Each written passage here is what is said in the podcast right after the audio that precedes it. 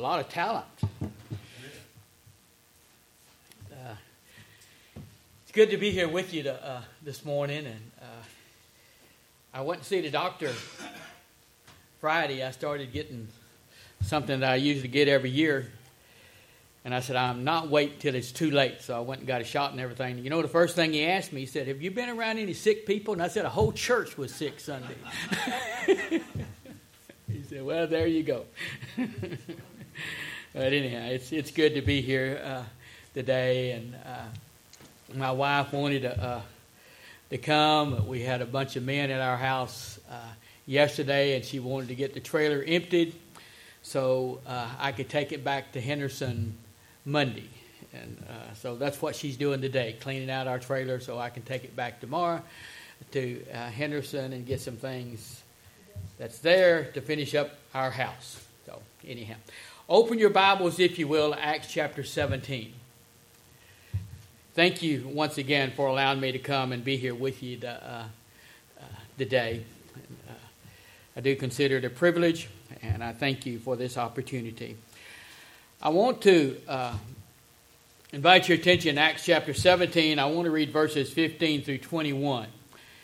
Now, uh, what I'd like for you to consider, and I know probably a lot of you think about this a lot, but a babbling preacher and a strange gospel. A babbling preacher and a strange gospel. And before I finish, that may be what y'all think I'm doing this morning is babbling. But uh, that's what I'm doing right now, is babbling. That's it. Uh, Begin reading in verse 15 of Acts chapter 17. Verse 15. They that conducted Paul brought him unto Athens, and receiving a commandment unto Silas and Timothy for to come to him with all speed they departed. Now, while Paul waited for them at Athens, his spirit was stirred in him when he saw the city wholly given to adultery. Therefore, disputed he in the synagogue with the Jews and with the devout persons, and in the market daily with them that met with him. And certain philosophers of the Epicureans and of the Stoics encountered him, and some said, What will this babbler say? Others some, he seemed to be a setter forth of strange gods, because he preaches unto them Jesus and the resurrection. And they took him and brought him unto Areopagus, saying, May we know that what this new doctrine whereof thou speakest is. For thou bringest certain strange things to our ears. We would know, therefore, what these things mean. For all the Athenians and strangers which were there spent their time in nothing else but either to tell or to hear some new thing. Let's go to the Lord in prayer. Father, I thank you for this another opportunity that you've given us to meet together here in this capacity. I thank you for those that are here today. I thank you for those that have been sick and afflicted for you healing their bodies and restore them to the much needed health. We thank you once again for those that have returned back to your services as well. We thank you for this privilege that we just have to meet together in this capacity. I ask, Father, that you'd grant me the freedom to proclaim the truths of the unsearchable truths of your word. And I pray, Father, as your Spirit works in the lives and the hearts of everybody here today, that every decision made might be pleasing to you. And each thing said and done might exalt the very name of our Lord and Savior, Jesus Christ. I thank you and I praise you in the name of our Jesus. Amen.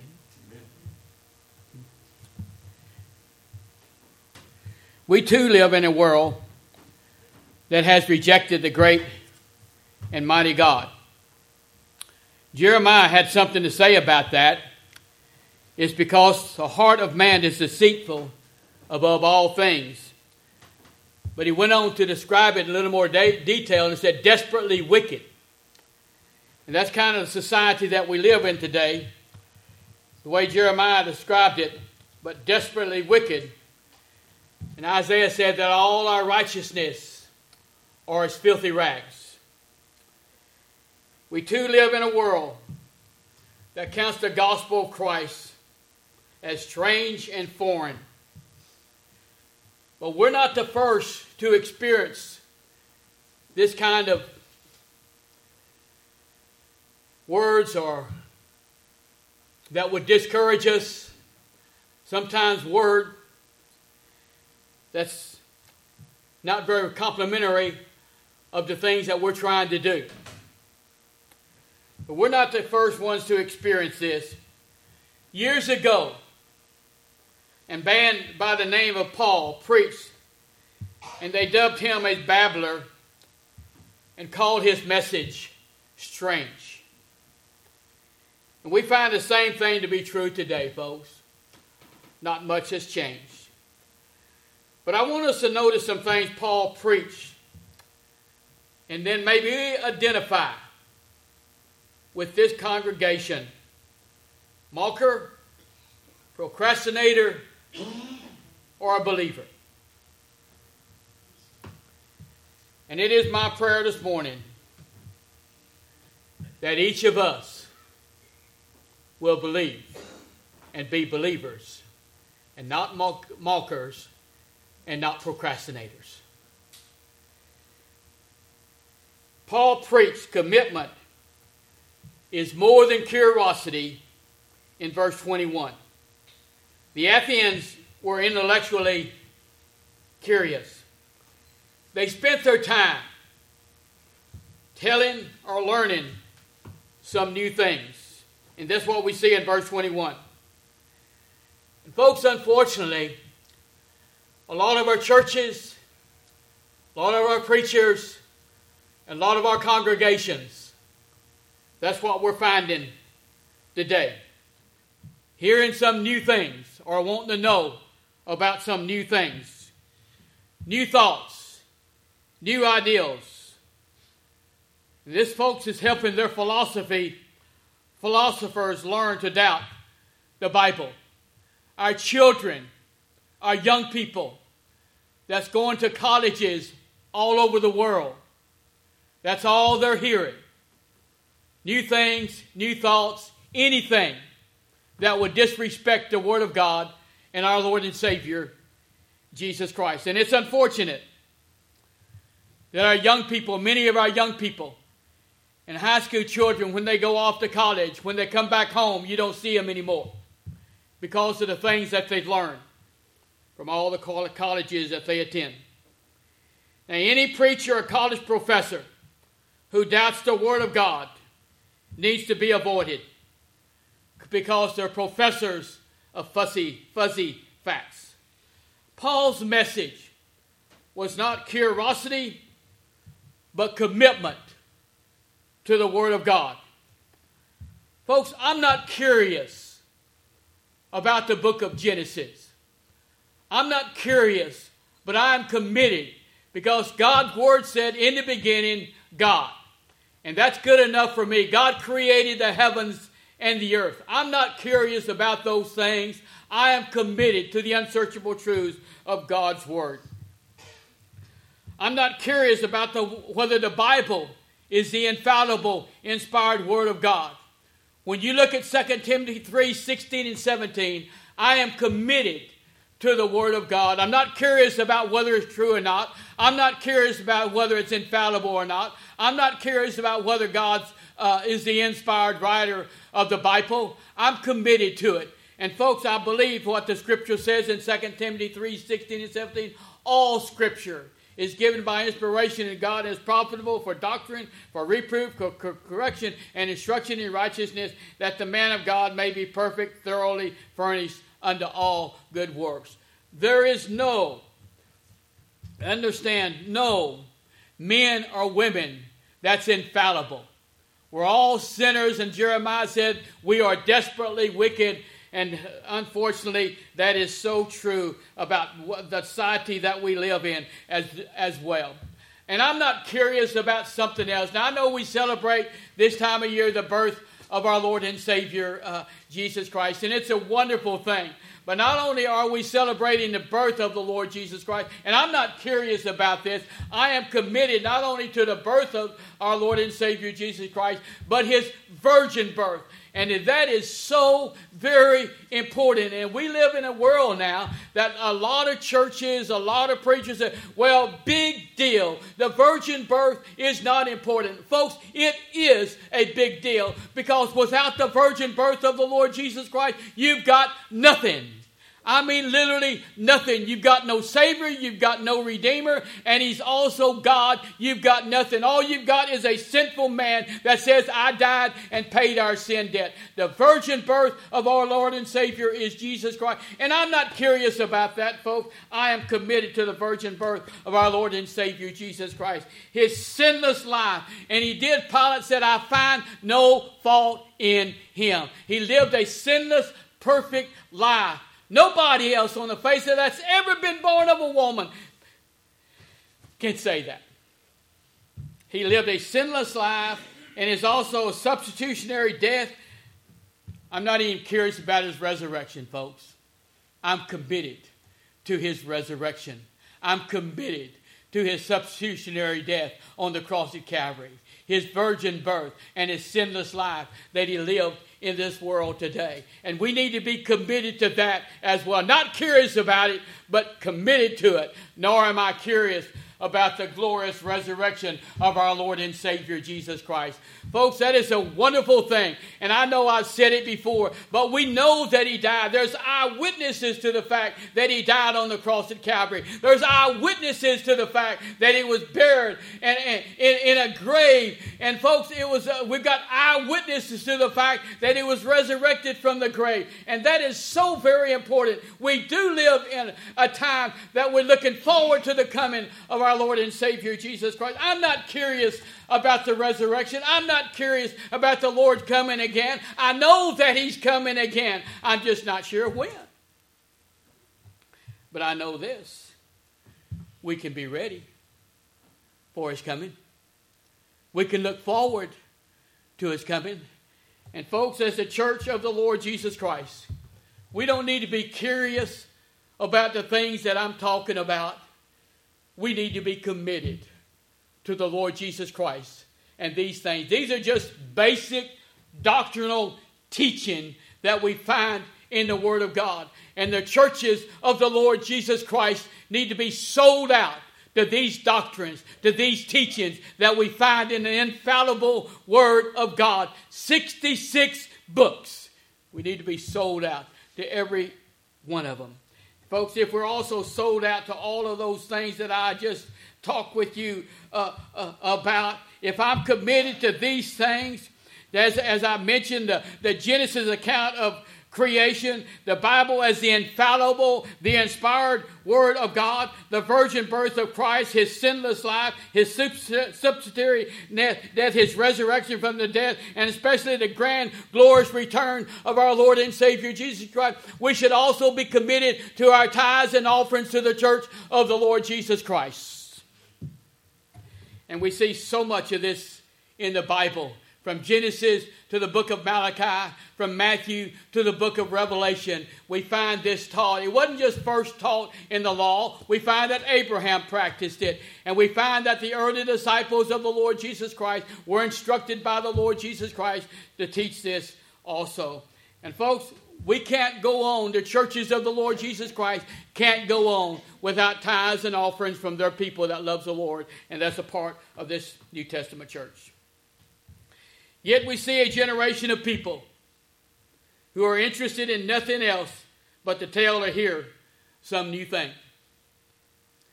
We need to be like the guitar player, and I'm not sure what all that meant. I just remember reading it one time. Who never moved his finger off the one position. Someone asked him why. He said, I found it. I found it. And when we find the truth of God's holy writ, we found it, folks. The Bible, the infallible, the inspired Word of God, has what we need to live and to carry on the work of the Lord Jesus Christ. It's all this church needs to carry on the work of the Lord Jesus Christ and to go forward the inspired Word of God.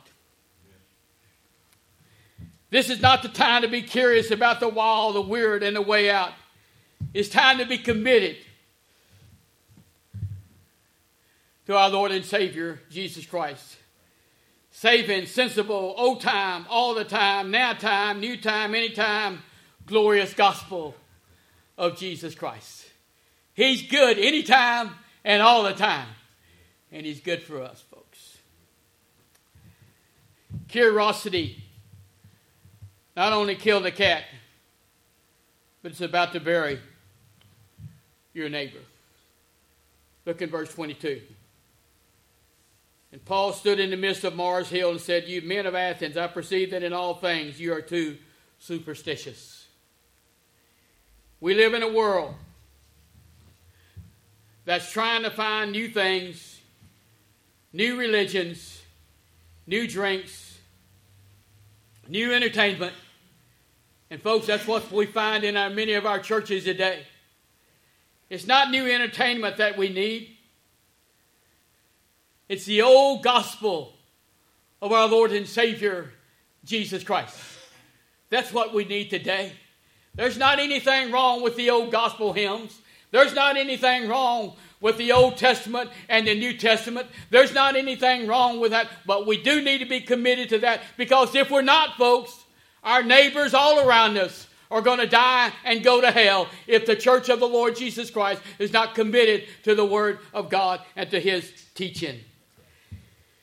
We need to get rid of curiosity and commit, get committed to His plan for each and one of our lives. I don't know what He has planned for you, folks, but I know one of His plans is it is required in stewards that a man be found faithful. Sometimes we think the word faithful means Sunday morning. But when the church votes to meet together, whether it's Sunday morning, Sunday night, Wednesday night, Tuesday night, whenever it might be, then God's people needs to come together and meet together and praise the holy and exalt the very name of our Lord and Savior Jesus Christ. I understand that it's hard sometimes for some of us to get out at night and I know I drive to Athens and my wife, can you even see the road? I can, I just not always on the right side.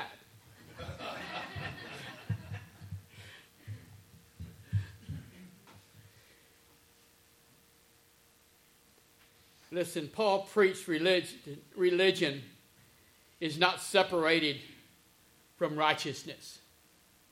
Religion is not separated from righteousness. People of Paul's day believed they could have a religion that would not affect their lives. It's not possible, folks. I want you to notice verse 30 and verse 31. And the times of this ignorance God winked at. But now commandeth all men everywhere to, be, to repent because he hath appointed a day in which he will judge the world in righteousness by that man whom he hath ordained. Wherefore, whereof he hath given assurance unto all men, that he has raised him from the dead. The Pharisees mocked him because their religion was external, and Jesus called them whited sepulchres. The Sadducees did not believe in angels or the resurrection any good thing like that. That's why they called him sad, you see, called him sad, you see. Listen, folks, if we don't believe in angels, we don't believe in the resurrection or the truths we find in the Word of God, then you need to be sad and you ought to be sad. Amen. That's right. The Stoics and Epicureans were really atheists and would have gotten along fine with Madeline, Marilyn, o- Madeline O'Hara before she was saved and washed in the blood of our Lord and Savior, Jesus Christ. Apostle Paul preached there is a change, or there has never been a salvation experience. And I know a lot of people don't like to do that. Said, Preacher, I can go ahead and live the way I've always. And no, that's not possible. Listen to what the scripture says in 2 Corinthians 5 and 17. Therefore, if any man be in Christ, he is a new creature. Old things are passed away. Behold, all things are become new. Apostle Paul was considered a babbler because he believed if a porno magazine publisher was truly born again, then he would quit publishing porno magazine. He is also concerned, considered a babbler because he believed that if a drunkard, drunkard was born again, then he would leave the alcohol alone. And what am I saying, folks? That when you're saved and washed in the blood of our Lord and Savior Jesus Christ, there is a change that's going to take place immediately. And we cannot ever be the same person that we were once before. Brother uh, Don was talking about that. You'll get that one of these days, brother. brother Don was talking about in this in Sunday school lesson. Folks, listen. In Ephesians 2 and 10, for we are his workmanship created in Christ Jesus unto good works, which God hath before ordained that we should walk in them. When we're born again and saved and washed in the blood of Jesus, we have no desire to do the things we used to do before we were saved. Our lives has been changed forever. You can't have religion without Christianity. And when you've got Christianity, then your life is going to change. Can't help it, folks. Listen. Some mocked him and accused him of being a babbler. Some mocked and gave him a large, big, harsh laugh. But what's exciting about this is when you look in the scripture in verse 34. Some of them cleave unto Apostle Paul. Some of them was saved and washed in the blood of the Lord Jesus Christ. Yes, there was some that accused him of being a babbler. Yes, there was some and mocked him, said, We will hear of thee this matter later on. But thank God there are some that believe, there are some that saved, not as many as they used to be. I remember when I was in Africa and I, when I preached over there, it just seemed like uh, 15 to 20 people were, were saved. I mean, there was over 400 people that were saved those two weeks we were, uh, we were there. And it was exciting, but it doesn't happen here. I get excited if one person comes to know Jesus Christ as Savior of their soul. When you're out knocking doors and when you're out talking with the people about the Lord Jesus Christ. That's exciting. But we can't quit. We can't give up because someone accuses us of being a babbler. Just keep on keeping on. Time and earth is definitely related to eternity. What we do upon this earth determine where we will live in eternity. Do you know the decisions that you make in this life, whether you've been saved and washed in the blood of the Lord Jesus Christ, will determine where you spend eternity? I had a bunch of men over at my house this week from the church in Alvin. The only reason they come is because I feed them.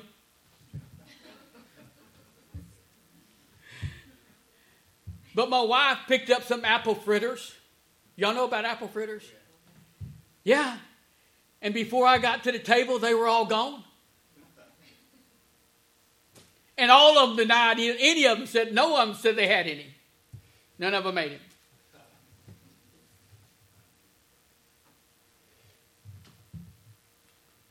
Our next breath may be our last breath. And what we do in this life will determine where you spend eternity. James 4 and 14 says that our life is like a vapor. It appears for a little time and then vanishes away. You understand that? I called my daughter yesterday. Well, I texted my daughter yesterday, and I said, What does it mean when you got a hurting in your chest. But I said, the right side of the chest. And I, I didn't even punch it, and it didn't seem like it got there. My phone was ringing. She says, What are you talking about? Your chest hurting. My daughter works at, with heart specialists putting in stents, so she. But when you cough up a storm, your chest tends to hurt. Listen, folks. God loves you. God cares about you. Just like Apostle Paul cared about these men. Otherwise, he wouldn't have continued to preach. Otherwise, he wouldn't have continued to treat, teach the unsearchable truths of God's word, even though they mocked him and ridiculed him and called him a lot of names. He continued to preach and to teach because of his love for the Lord Jesus Christ and a lost and dying world. And, folks, I said that to say this we can't quit and we can't give up doing what God saved us to do, call this church to do. This is a church of the Lord Jesus Christ, bought and paid for by the blood of our Lord and Savior, Jesus Christ. And if a lost and dying world is going to be reached, it's going to be done by churches just like this. So supportive of missionaries all over this world. And I know you give almost 20%, if not more than that, to missions. Praise the Lord. Thank God for churches like this because souls are being saved all over the world because you are helping missionaries stay on the field and their families stay on the field. People need to understand that hell is hot and hell is for an eternity. We can't get around that. But heaven is a wonderful place. Heaven is a place where there's no more sorrow, there's no more tears, there's no more death, there's no more sickness. None of those things, all of those things were left behind. Man has to choose which one you want heaven or hell. I don't know. When it finally dawned on me, I was older, but thank God somebody cared enough to tell me about Jesus. And I received Christ as my personal Savior. Sometimes you might be called a babbler. Don't worry about it. Those that's calling you a babbler and all those other names, their vote don't count about where you're going to spend eternity. It's like I told one preacher that was preaching there in Alvin. He called me the next day and he said, Brother Cleveland, I just blew it all last night, didn't I? And I said, It's not your call. What's a bad message and what's a good message? That's God's call. He's the one that determines that, not you. And it's not me that determines whether it's a good message or a bad message. It's God that determines that. He's also the same one that we want to answer to one of these days. We will have to answer to one of these days, good or bad. Jesus, Romans 8 and 18 said this. Paul said, I reckon that the suffering of this present time are not worthy to be compared with the glory which shall be revealed in us. What we have to look forward to in the future, this world and this suffering that we might experience in this world is nothing compared to what we have to look forward to. And I know sometimes there's aches and there's pains, and sometimes there's sorrow, and there's regrets, and there's remorse. But, folks, all the things that we may experience in this world, nothing, nothing can compare with what we have to look forward to in heaven. And it's ours. And one of these days, when we leave this world, we're going to join Jesus in heaven forever and ever and ever. Hope that you're looking forward to that. Hope that you have this hope the hope of the Lord Jesus in your heart. If you don't, now's a good time to do that. It's free, no charge. Where else can you go to get that? You can't go to Walmart. They got somebody there waiting on you to make sure you paid when you before you leave. Don't they? You're not going to get anything free anywhere. You go to HEB, they want to make sure you're paid. That's just a couple places I go. I can't even go buy gas without having to pay for it first. But I've got something here. No charge. Free. And I don't care what your life is like. I don't care what it's been. I've heard people tell me, Preacher, you just don't understand what I am. I don't care. I'm not the one that's going to make the difference in your life. It's Jesus. And you know what He's going to do for you? When you're saved, He's going to forgive you and He's going to forget as far as the east is from the west what you have done in this life prior to the time that you were saved.